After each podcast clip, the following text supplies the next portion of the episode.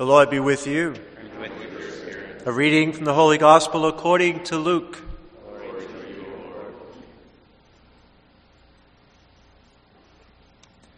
In those days, a decree went out from Caesar Augustus that the whole world should be enrolled.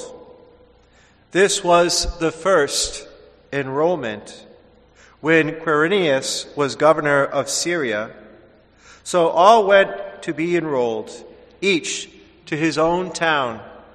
And Joseph too went up from Galilee, from the town of Nazareth to Judea, to the city of David that is called Bethlehem, because he was of the house and family of David, to be enrolled with Mary, his betrothed, who was with child. While they were there, the time came for her to have her child. And she gave birth to her firstborn son. She wrapped him in swaddling clothes and laid him in a manger because there was no room for them in the inn.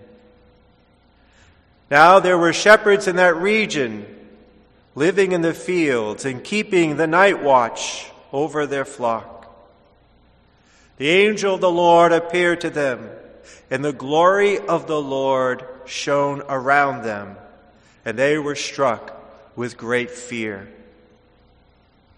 The angel said to them, Do not be afraid, for behold, I proclaim to you good news of great joy that will be for all the people.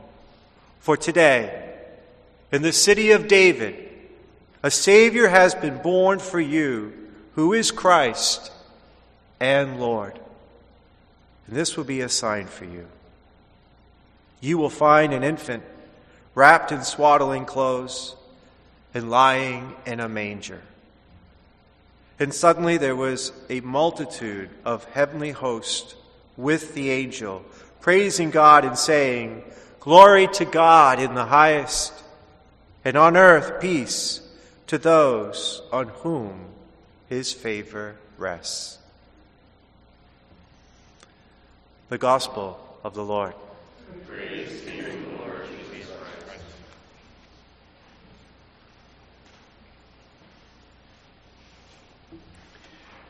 Go to Bethlehem. There you will see the Savior of the world. And the sign will be child, an infant wrapped in swaddling clothes and lying in a manger. So, what exactly are swaddling clothes? Well, swaddling clothes are thin strips of cloth that are wrapped around the baby to make the baby look like a miniature mummy.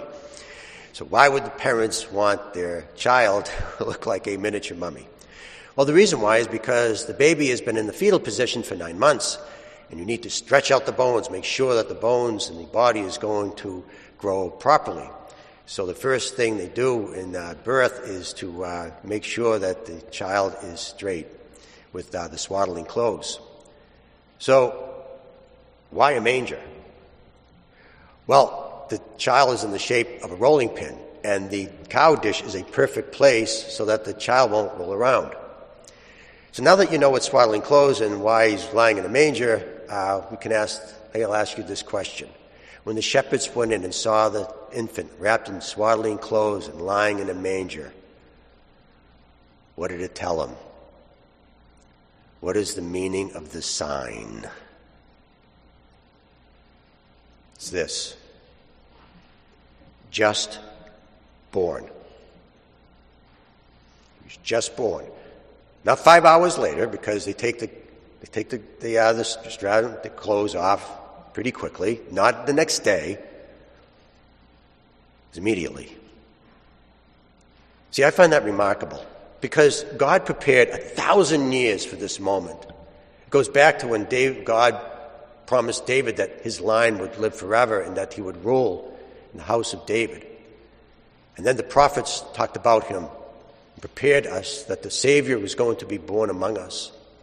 And then the Greeks came along, and for the first time in world history, the whole world was speaking one language. And then the Romans came with their Pax Romana, and they built these beautiful, safe roads where you could travel from one place to another. And everything was ready. It took a thousand years to prepare the world so that the, that the gospel could be spread throughout the world. And God couldn't wait a day to show off his son. So there they are, Mary and Joseph. They baby is just born and he's wrapped in swaddling clothes and lying in a manger, and they just place the baby in the manger and they turn around and there are boys. Shepherd boys, can I help you? why, why are you here?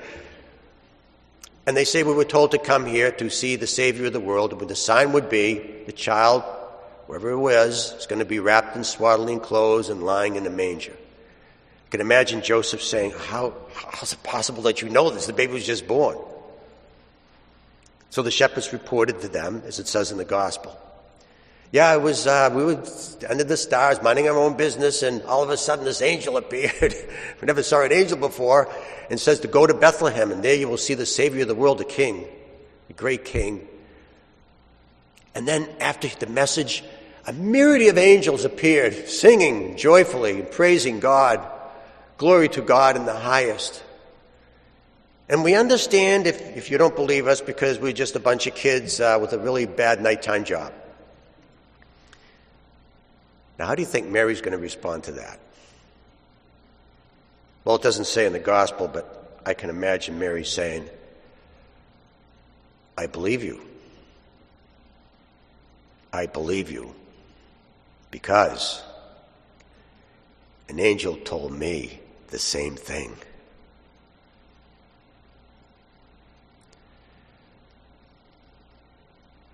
If God revealed himself to us. The God could have saved the world without showing himself. He could have done it invisibly. He could have just snapped his fingers and the whole world could be saved that way. It's not, that, it's not just about that God saved the world, it's about how God saved the world. God wanted us to see God. And the way, the only way that God can make himself visible to us, because God is invisible, the only way is by the humble being exalted. It's when God exalts the humble. And that's why we have this humble beginnings. Because this is how God works. Because God knows is the only way we're going to be able to see Him. Is when He lifts up the lowly. And that's a good program. That, that's good. It's good to be humble before God. It's good to be lonely. It's good to be not so much, sometimes not in a very nice place, because that's when God can become visible through us. We're part of the Christmas program. God reveals himself. He doesn't have to. He can save the world without showing his face. But he wants us to see him.